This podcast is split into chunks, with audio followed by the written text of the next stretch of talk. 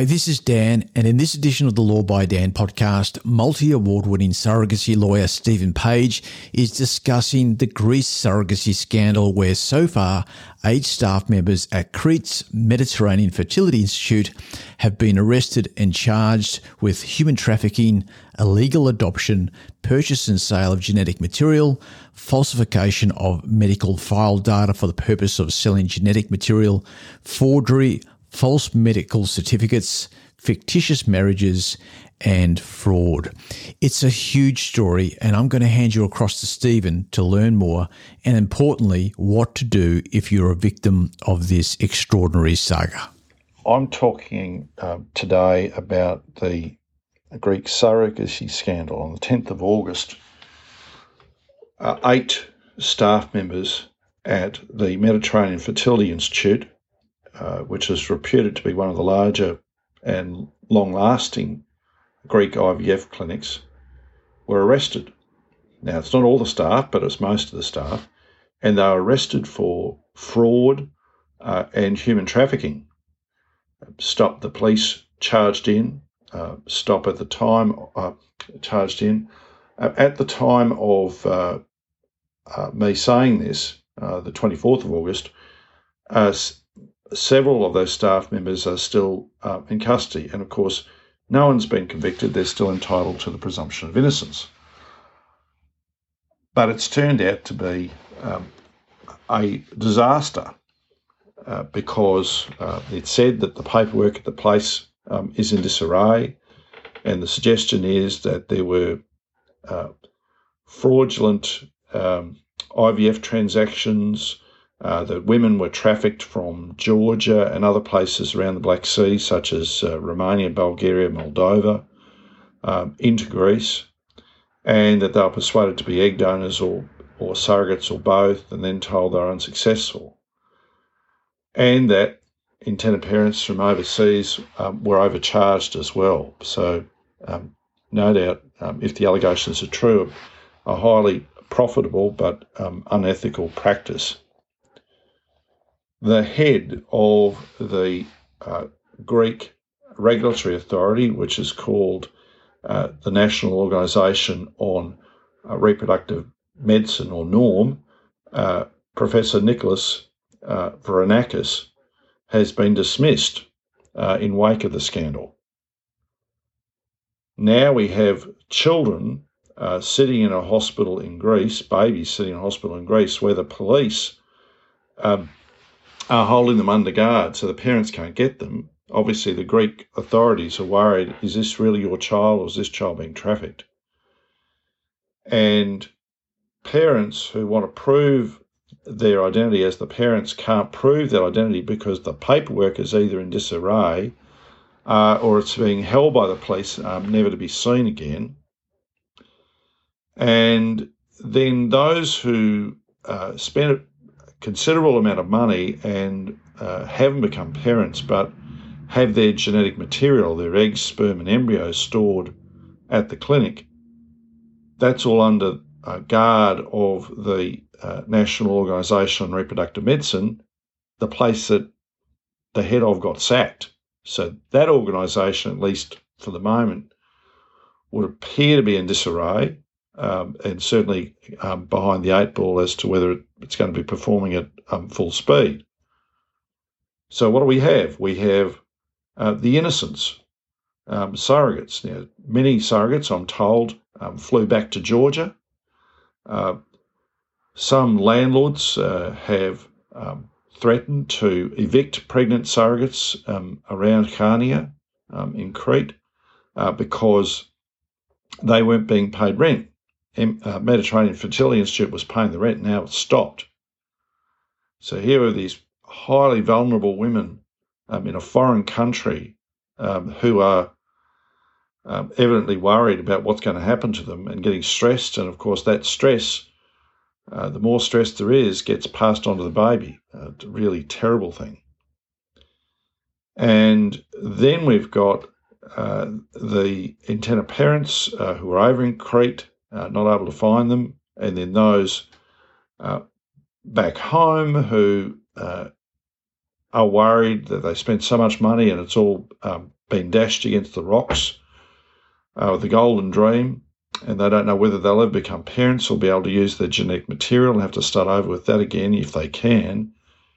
And even those who've brought their babies home who wonder, well, in light of the fraud allegations, is that child really mine? And for those, I say, if you're in doubt and you haven't done a DNA test, before you do a DNA test, think about the implications greatly, and I'd suggest talk to a fertility counsellor.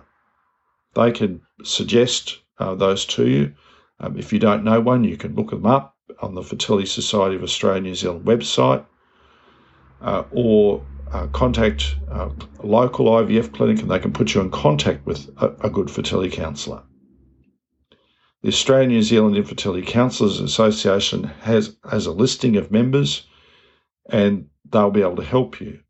But I'd strongly suggest doing that before willy-nilly going off and doing a DNA test. And imagine if the DNA test says you're not a parent of your child, or both of you aren't the parents of your child, then saying, well, we don't want little Johnny anymore, and abandoning the child.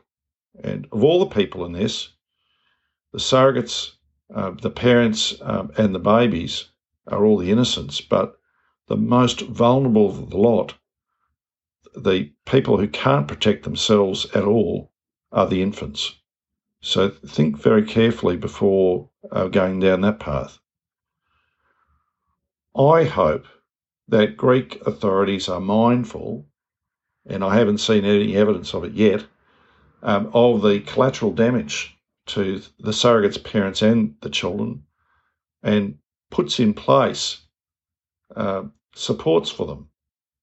Those supports haven't been in existence to date. The raid happened, and then the arrests, and chucking those who arrested into custody and keeping them there, taking possession of the paperwork, such as it was, and making sure the embryos and other material is kept safe. But no thought, it would seem, has been put in place to protect the innocents. Many intended parents have already faced trauma through their infertility. The people who could do surrogacy in Greece are heterosexual couples or single women. Gay couples couldn't do surrogacy in Greece. And so what these people who were looking to surrogacy in Greece typically had infertility.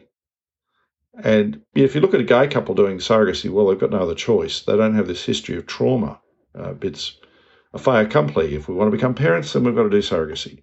But if you're talking about a straight couple or a single woman having to undertake surrogacy, typically they've got a whole history behind them. They might have tried sex, that didn't work, then IVF, that didn't work, and then egg donation, that didn't work, and then finally surrogacy. Some have done endless rounds of IVF. I think the highest I ever saw was a couple who'd done 28 rounds of IVF before they did surrogacy. They might have had many miscarriages before they got there. They've got this history of trauma. And then realising that surrogacy is the golden dream, spend up big so that they had a guarantee of parenthood, and then this happened. It's truly a nightmare. I certainly say that the more urgent support they get from Greek and for Australian intended parents, Australian authorities, including the Department of Foreign Affairs and Trade, the better. The Australian government in the past, when there's been a surrogacy scandal, has been excellent. It really got the gold star from the teacher in places like India and Nepal and Thailand and Cambodia, for example. When each of those places got the roller doors and shut them, all of a sudden trapping intended parents and surrogates and babies, truly awful. Without any notice, the Australian government really did a good job. And as an example, after the baby gammy scandal and the Thai baby farm back in 2014, the Thai government, as well as making sure there were laws in place to stop surrogacy to any degree, also said that while all the foreign intended parents had to go to the family court in Thailand to prove that they are the parents of the child, and this process would take 6 months, they'd already exhausted their money and their emotions to that point. The Australian government quietly worked behind the scenes with its peer in Thailand and enabled the Thai government to persuaded gently the Thai government to change its mind and to assist. Australia's ties with Greece are very deep. There are many members of the Greek diaspora in Australia. I would hope that with those close ties, the Australian government and the Greek government are able to work together to assist these parents and children. What's not known is whether Greece is going to have a sudden change in direction. Sometimes when a scandal like this breaks, and we've seen it in the United States, for example, where two lawyers and an agency promoter engaged in child trafficking of surrogates and children, as well as fraud of the intended parents. Firm action was taken with, in those cases, the FBI jumping in, arresting, firmly putting them in jail, and finally the miscreants being found guilty and punished, including jail terms. But what we've seen in developing countries is that when the glare of the world's media shines on that country, then with the loss of face, suddenly action is taken, down come the roller doors, people get trapped. We've got to stop surrogacy immediately, and it's just awful. So what I don't know is whether Greece, which has always seemed to me to have a pretty well-regulated system, to do surrogacy in Greece, you had to have lawyers, you had to then make application to a court, and you had to wait until the court dealt with it, which would take 4 to 8 months. And then once you got before the court, the judge would make an order by which the intended parents would be the parents upon the birth of the child, then treatment could start. And Greece also had regulations as to how much surrogates could be paid. Until August last year, it was €10,000. Now it's up to €20,000. So it's certainly what I would see to be an altruistic regime. Similar types of money spent on expenses in other places where we'd certainly say it's altruistic. And here was the regulatory authority overseeing all the IVF clinics. One would think the system is pretty good and not open for abuse. So what we don't know is whether Greece will go down the path of enforcement of the law, make sure everyone complies, and let's get on with it, like we see in the US, or roller doors down, crisis averted, and indeed then create another bigger crisis of those who are going to other IVF clinics. I have clients who have gone to other IVF clinics in Greece, and they're victimised too.